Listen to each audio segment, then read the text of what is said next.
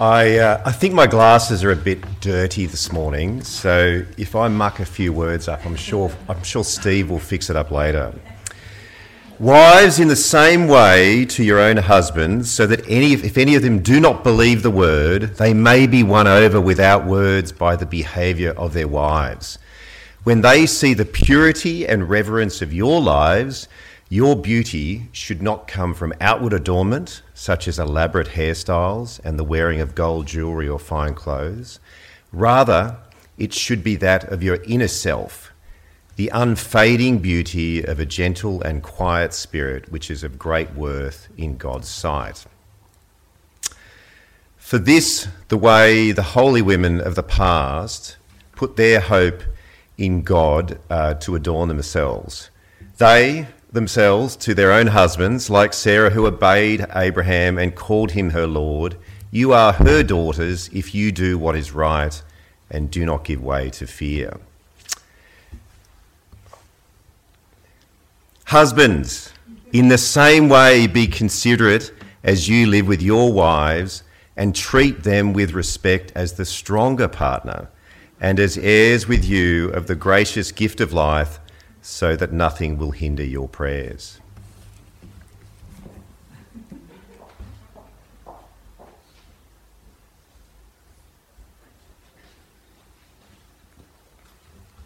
The second reading is from 1 Corinthians chapter 7, um, and it starts at verse 12. In the small print Bible, it's on page 794. To the rest I say this, I, not the Lord. If any brother has a wife who is not a believer, and she is willing to live with him, he must not divorce her. And if a woman has a husband who is not a believer, and he is willing to live with her, she must not divorce him. For the unbelieving husband has been sanctified through his wife, and the unbelieving wife has been sanctified through her believing husband. Otherwise, your children would be unclean but as it is, they are holy. But if the unbeliever leaves, let it be so. The brother or the sister is not bound in such circumstances. God has called us to live in peace. How do you know, wife, whether you will save your husband? Or how do you know, husband, whether you will save your wife? This is the word of the Lord.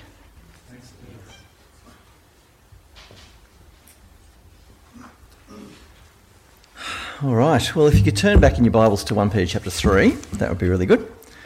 Um, there are a couple of things I noticed from Mark's reading. You may have noticed. Let me pray, and then we'll uh, look at the Bible together.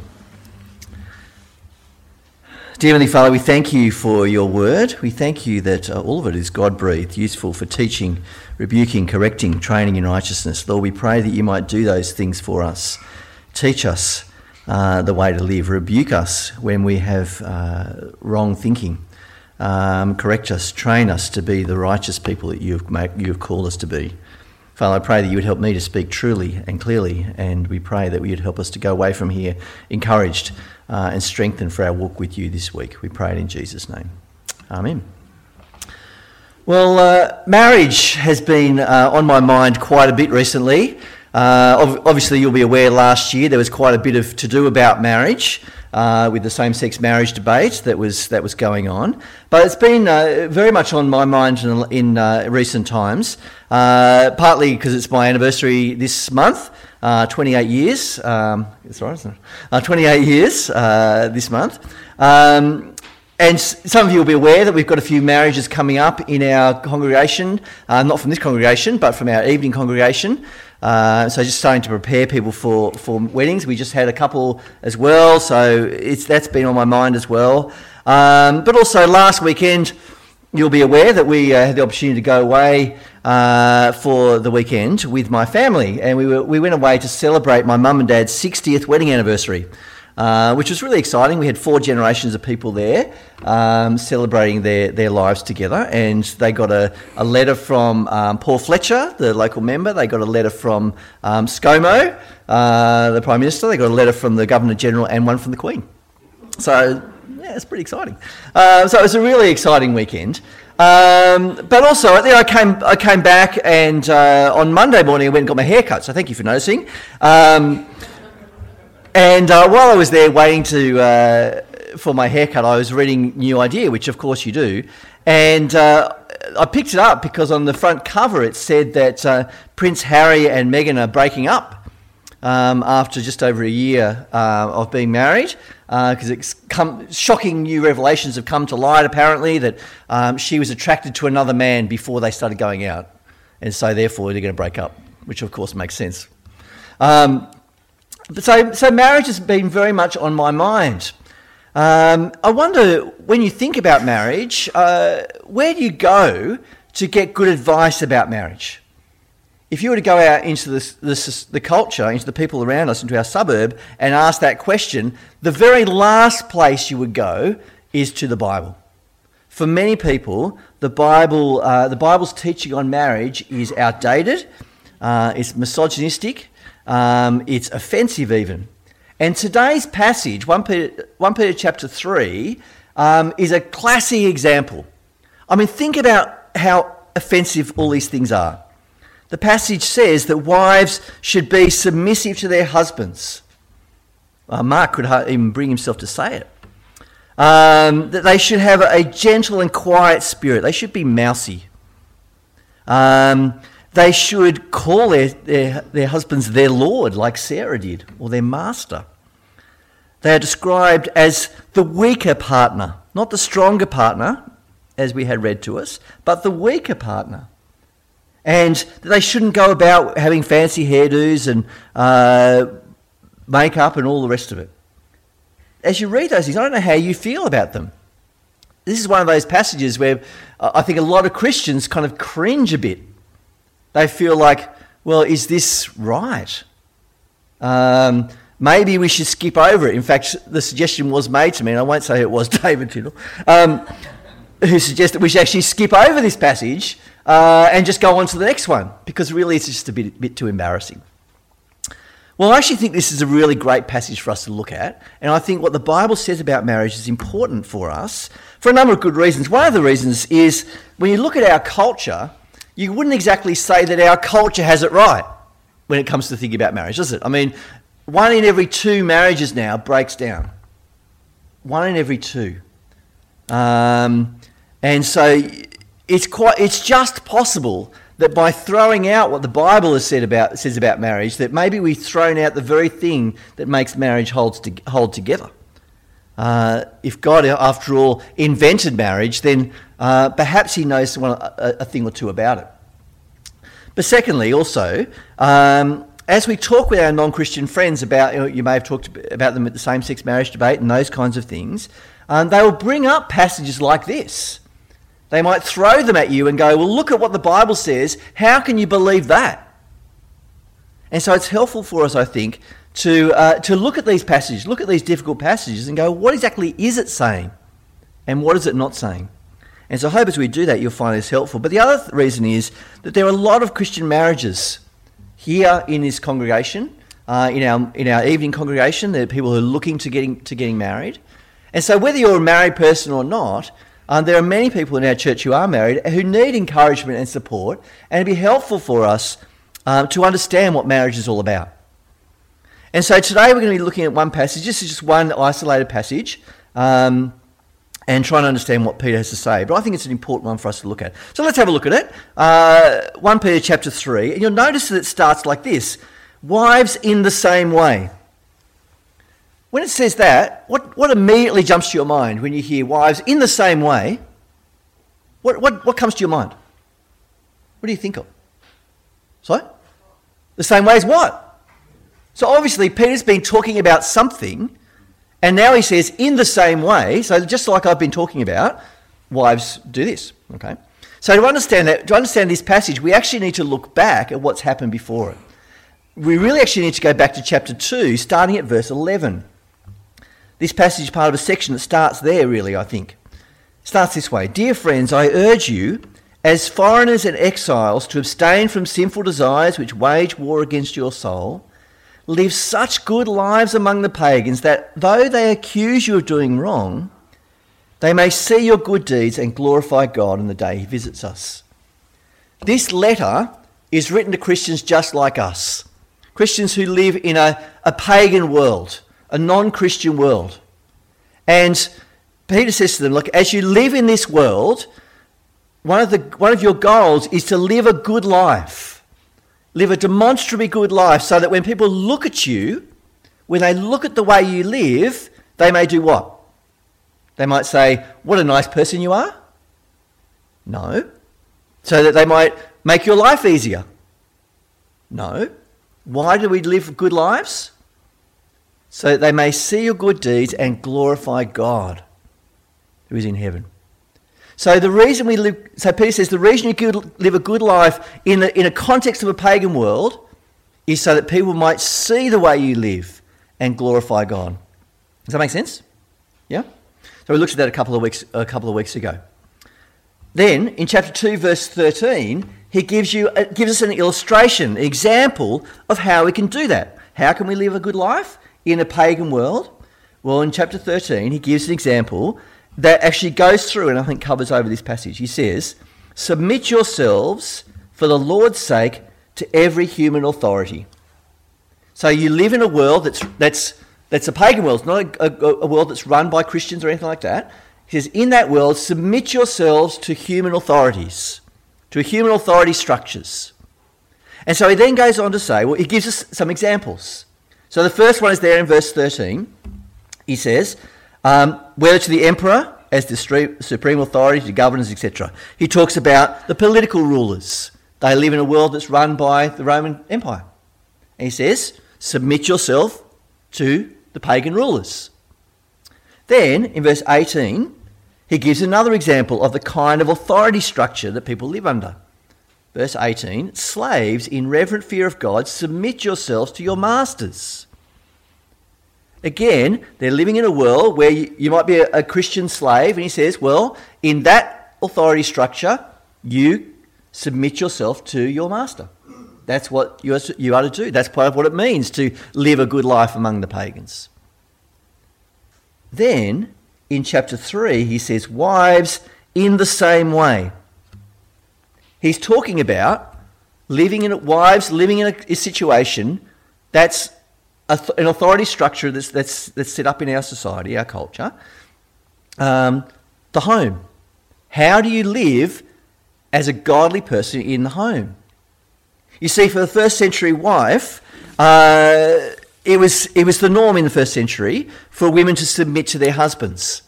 And in particular, that included their spiritual lives. And so, if your husband, uh, if the husband worshipped Zeus or whatever it might be, uh, or had certain family gods, then the wife and all of the children would, and all, everyone in the household would worship that god because everyone had to submit to, um, to, the, fa- to the husband or to the father. Um, that's what it meant. But now, and so, but now, of course, these people, people starting to become Christians, and when you become a Christian, you realise that you're free from the bondage of all these worldly so-called, these worldly so-called gods. And so the question arises: What do you do? If you're a Christian and your husband isn't, do you do what everybody else does and just follow along with their belief? Or do you, you know, now that you're saved and they're not, does that then kind of make you the head of the household? And so that now that you can kind of tell them what to do, you can kind of try and force them to believe you, what you believe. What are, they, what, what are you to do?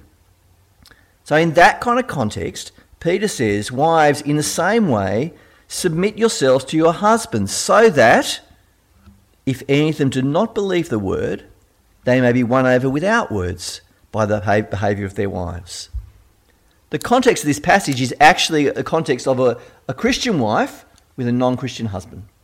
And what Peter is saying is, is rather than actually uh, kind of us- trying to usurp your husband's uh, position in the family, uh, you are to submit yourself to your husband uh, voluntarily.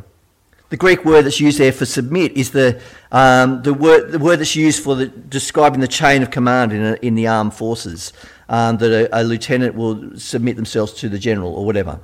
That kind of idea. Uh, it's not a picture of slavery. Uh, it's not uh, saying that the woman should be um, the husband's slave, but not so much, but actually that she should submit herself to her to her husband's leadership. Um, That will look slightly different in every uh, relationship, I believe. But in the end, the, the picture that the Bible paints, I think, of a, of a, of a marriage is where the, the buck stops with the husband. Now, as I say, that will look different in each one. But why does he describe this here? Why does he talk about this? Why does he say that wives should submit to their husbands? He says it so that they may change their husbands, that they might help their, their husband to, to, be, to come to faith. The goal here is that their husband might change. Now, in our society, there are two ways it seems that you can, a wife might change a husband's mind. Um, a couple of years ago, there was a movie that came out, My Big Fat Greek Wedding. You remember that movie? Classic movie. Um, and the mother is talking to, uh, I think she's talking to the daughter about the husband, about her, about her husband, the, the girl's father. And she says, Yes, the, the father is the head of the, the house, but the woman is the neck and she can turn the head whichever way she wants. So in her mind, the, her relationship with her kind of vision of submitting to her husband as the head is uh, to kind of manipulate him so that the head decides what she really wants. Uh, and so either by nagging or by some kind of other manip- manipulation. Um, sorry, doesn't doesn't work, you know, I reckon? Uh, well, Peter says that no, that's not what we should do. That we shouldn't try and, and badger, wives shouldn't try and badger their husband or trying to manipulate their husband to do what they want, to try and, to try and uh, be the one who actually, actually rules. In fact, he says you should win them over without words. Peter says it's not a, a contest of words, it's, it's, uh, it comes to the, way, to the way of life. So he says you, should, should, you try to win them without words, without trying to badger them, without trying to nag them, without trying to manipulate them. But the other way that our world says that you can change someone's change your husband's mind is by the way you look. We've got a funny old world, haven't we? We live in a funny old world because uh, we've got the whole Me Too movement, which, which and the, uh, the empowerment of women, and trying to say that yes, that women can do it for themselves and all of that kind of thing. But then at the same time, we've got a constant barrage uh, from the media and from everything around us that says what you really need, ladies, is to be to make yourself beautiful. When you stand in line at the at the, the checkout, what do the magazines all have on the front cover? They have beautiful women, they have um, diets, they have the, the latest outfits, all those kinds of things, saying what you really need is to, is to look beautiful. When you watch a movie, um, what is it that, that turns the man's head? In the movie that makes, them, makes the man notice her. It's when she comes in slow mo, she's done herself up, and she's got the amazing dress and all that kind of thing. That's what our world tells us. That the way you, you uh, can get a guy to sit up and take notice is you make yourself look sexy, you make yourself look beautiful, because then, you know, men are just like animals, they'll just follow you wherever you, you tell them to go. But Peter says, no, that is not the way that women should uh, try and influence their husbands. He says the way we do it is with our inward beauty. Um, he says when they, they, when they see the purity and the reverence of your lives, your beauty should not come from outward adornments such as elaborate hairstyles or the wearing of gold jewelry or fine clothes. Rather, it should be that of your inner self, the unfading beauty of a gentle and quiet spirit, which is a great worth in God's sight. And again, people look at that and they go, well, that's just ridiculous asking women to have a gentle and quiet spirit. Look around this church. How many women with gentle and quiet spirits do you know? Not that many. They're pretty forthright, the women in this congregation, which is, which is lovely and wonderful. Peter's not saying, uh, he's not saying you're not allowed to wear beautiful clothes. You're not allowed to make yourself look beautiful. But he says the way you influence should not be with your outer appearance. The thing that you need to really work on is your inner beauty. That idea of a gentle and quiet spirit, we kind of look at it, we think, oh, that's, that's just offensive, condescending even. But that's the way Jesus was described. Uh, gen- he was gentle and humble of heart, we read in Matthew's Gospel. That's what Jesus was like. What Peter is saying is, ladies, you need to be like Jesus. You need to live like Jesus. And that's, that's what Peter is saying here. He's encouraging you to live such a life that when your husband sees you, they will see Jesus. Now, I know this is probably, it's probably more of a, a, a, um, a temptation for women than men. I know that's generalising, but I'm sure it is. But, ladies, it's worth asking yourself how much time do you spend on your outer beauty compared to your inner beauty? We spend a lot of time um, at the hairdressers or at the gym or whatever else, else trying to make ourselves look beautiful on the outside, which is so passing. It's so fading. But what's on the inside will never fade. When you become and you look like Jesus, that will really make an impact. That's what he's calling on women to do. Now, he uses an example there. He, he uses the example of Sarah. And just I want to say a couple of things just quickly about that because there are a few things there that you kind of go, seems a bit offensive. Verse 5 and 6, he, he says, Look at the holy women who put their hope in God. Um, and he says, They submit themselves to their own husbands, like Sarah, who obeyed Abraham and called him her Lord. Which sounds like, ladies, you could call your husband your Lord or your master, which again sounds ridiculous our, to our ears. Um, but it's worth understanding that word there, uh, where it's talking about Sarah describing her husband as, as Lord, is really just a term of expression of re- respect to him. It's an expression of her submission to him. Uh, it's, it's in a similar kind of way that um, if you ever watch Pride and Prejudice, it's one of my favourite movies, um, as you know. Um, but, uh, you know, Elizabeth ends up with Mr. Darcy. Sorry for spoiling that if you haven't read it to the end. Um, she ends up with Mr. Darcy. And once they're together, once they're married, and they, you can imagine when they go out to, uh, to public occasions, she would still call him Mr. Darcy. Because that's a, that's a, that's a uh, expression of respect to him as her husband. Um, and Sarah would call her husband, her, Abraham, her Lord. Um, it's, it's an expression of respect. So it's not saying to, to you ladies that you have to call or ex- treat your husband as if he is your master and you are his slave. That's not what the Bible's talking about here at all. Um, rather, it's an expression of respect to him, an ex- expression of her submission to him. The other thing that's worth notice- noticing about that expression with Sarah uh, is that uh, he says, you are, you are her daughters if you do what is right and do not give way to fear. And it's worth understanding that verse too, because you could use that verse to say, well, look, if you're a lady, if you're in a relationship with a husband and you are afraid of him, then you should just suck it up. You should just learn to live with it and cope with it. That's not what Peter is saying here. He's not saying to women who are in an abusive relationship that you need to stay there, that you need to put yourself, uh, continue to keep yourself uh, in that position of fear. Uh, what he is saying, he's talking about that situation, I think, uh, where if you are a woman whose husband follows the family gods, um, the family ancestors or whatever, you don't need to be afraid of the consequences of turning your back on them. The reason you submit to your husband is not out of fear of what might happen if you don't from the, from the family gods, but rather that you do it out of trust for God you tr- out, of, out of your expression of your trust for Jesus. Okay, so it's not, I don't think, uh, encouraging women to live in a life of fear or to just get over their fear. Uh, that needs to be treated very differently, I believe. But it does open the door, doesn't it? It does open the door to abuse. It does open the, the, the door to domestic violence. To say to women, you should submit yourself to your husband sounds like saying, well, just put, stick your head out in the block and say, kick it. It's just, it's, it sounds like that's what it's asking. Which, but again, it's important to realise that when the Bible talks about marriage, it doesn't just talk about women. Ladies, this is what you need to do. It always comes along with a, this is what, gentlemen, this is what you are to do. Husbands, this is how you are to live.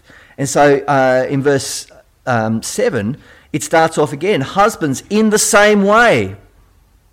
He's linking it to the one before, saying you too have responsibilities. Because marriage is not a, a one way street. And husbands, he has two things to say to husbands that is important that they do. And it sounds again a bit, a bit waffly to our ears. Husbands, in the same way, be considerate as you live with your wives. Be considerate. Open the doors for them, put your coat on the ground. Is that all it's saying? Well, the word considerate actually means to treat them according to knowledge. In other words, what he's saying is that husbands need to know their wives. How does that happen? He says, be considerate with them as you live with them. Which is a blatantly obvious thing to say because when you get married, you live in the same place. Uh, you have the same address, the mail comes to the same letterbox. Um, it seems a silly thing to say, but he's not just saying live under the same roof. He's encouraging husbands to actually live there with their wives, to be present. You can perhaps imagine the scenario, it wouldn't happen in your family, I know, where the husband is there sitting watching the cricket or the football or whatever it might be, and the husband come, the wife comes in and she's got something to say, something to ask him, and he's going, yeah, yeah, yeah, whatever, whatever. Excuse me, I'm just, uh, I'm busy here. A number of husbands come home from work and they, they go straight to their study. And so, yes, they live under the same roof, but they're not together. They don't live together. Uh, a study was done recently, a survey was done, um, that revealed that the average husband and wife spend 37 minutes a week in actual communication with one another. 37 minutes a week. That is not how it should be for us. And men, this is one of our big failings. We get so distracted, we, we have things on our mind that we don't put our wives first. And Peter says we need to consider our wives, we need to treat them according to the knowledge we gain of them. We need to gain knowledge of them. We need to know what makes them tick, the things that they love, the things that they don't love, the things that frustrate them. We need to know uh, what makes them happy and act accordingly. If something is frustrating to them, we need to stop doing it. Not just saying, well, they, just got to put up with it. That's what I like. We need to put ourselves out. That's what it means to be considerate. So, husbands, you need to be considerate, but also, uh, he says we need to, to be respectful when they. Um, in second verse 7, this is another thing that really offends you to people. Treat them with respect as the weaker partner. And again, it was interesting to me that, that Mark read it as the stronger partner. Uh, maybe he was making a statement, I don't know. Uh, but Peter means what he says. Treat them as the weak, uh, treat them with respect as the, the weak, weaker partner. The word respect there actually means to honour, to lift up. And when he's, when he's talking about a weaker partner, he's not talking about value, he's talking about the reality that in most relationships, the husband is the stronger physically, but certainly in their culture, he was the strongest socially. For a woman, she was totally vulnerable. She was at the mercy of her husband or her father, whichever household she happened to be in. And there's a temptation when somebody is vulnerable to exploit them and to use them for your own ends. But Peter says, no, that is not what we're to be, husbands to be, Christian husbands to be like. A Christian husband is someone who lifts up the partner, who doesn't exploit the weaknesses, but supports in the weaknesses. Whether it's a physical weakness or an emotional weakness or a spiritual weakness, whatever it is. Husbands, our goal, our our task is to lift up our wives, to hold them as precious, never to take advantage of our wife, never to use our physicality or our emotional power to hit or push or grab or restrain or threaten. A Christian husband must never do those things. We must never use our size or our strength to harm our wives, to belittle our wives. We must always honour them, treat them as precious, esteem them, appreciate them, lavish them with praise, express great, gratefulness, appreciation, speak honestly, respectfully, lovingly. That is what a Christian husband does. And there's a warning here for, for Christian husbands. Lest, so that nothing will hinder your prayers this is not saying push the wife out the way because you've got the serious business of praying to do. Um, no. It's more, I think, picking up the idea that you see uh, with Israel in the Old Testament. In, the Old Testament, as Israel turn their back on God and they start following other gods, they then come back and they offer their sacrifices and wonder why God doesn't answer their prayers. They, they offer their sacrifices and they, well, God, what's going on? God says to obey is better than sacrifice. I want a heart of obedience. And when you get your act together, then I'll listen. And so it is with us husbands, I think. If we refuse, uh, if we cannot respect, honour and respect our wives and lift them up, uh, well, why would we expect God to listen to our prayers? A final thing, a final couple of things to say. I, just, I want to reiterate, in case it hasn't come out clearly enough, that this passage must never be used, must never be used as a justification to demand that women stay in an abusive relationship or that an abusive uh, relationship is appropriate in a Christian household. There is no justification for that whatsoever. Peter's point is that a woman's submission to her husband is free, it's freely given.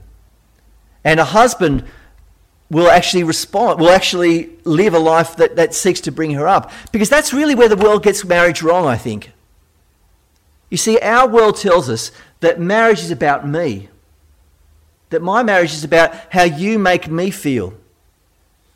You completely, says, uh, what's the name? Tom Cruise. You complete me. That's, that's kind of the romantic goal. You complete me. And if you ever stop completing me, well, then I'll find someone else who completes me better.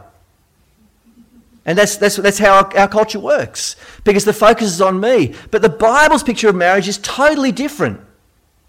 It's totally the opposite way around. The marriage is not about me, it's about you. It's about my service of you. And so for wives, that will mean submitting yourselves, being prepared to give up your rights for the good of the husband. And men, it will mean you giving up your rights, lifting up the wife so that she is honoured, not you, but so that she is honoured. It's about the other person. So instead of having relationships where both people are trying to take for themselves, a Christian marriage is a picture of two people giving to each other, consistently giving. And it's interesting that this passage comes straight after, at the end of chapter 2, Peter talking about Jesus. He's used, it, in some ways, this picture of Jesus as a bridge uh, between chapter 2 and chapter 3. He's talked about the slaves submitting to their masters, but then he says, look, think about Jesus, who gave himself. He didn't use the power that was his. Oh, he's the Lord of the universe, and he could have. He gave up his power. He submitted himself to his Father. He submitted himself to the Roman authorities, even unto death, for our good. In the same way, wives, in the same way, husbands, give of yourselves. Marriage is not about what you can get. And if you want to live good lives among the pagans, this is one of the most important ways that we can do this that our marriages can be a model for the world. Don't follow the way of the world, follow God's way. Live a, live a married life of submission and honour to each other. Let me pray. Dear Heavenly Father, we do thank you for your great wisdom uh, in all things, but particularly in, the fa- in our families. Father, we pray that you would teach us what it means to submit uh, to, uh, to each other, to give to each other. We pray for Christian marriages. Father, pr- please protect them. Protect them from the devil, protect them from the world, protect them from temptation, protect them from selfishness and greed, protect them from abuse and harm. Lord, I ask that you would help each of the marriages here to be godly examples in a dark and fallen world so that people might see our good deeds and glorify God uh, who is in heaven. For we ask it in Jesus' name. Amen.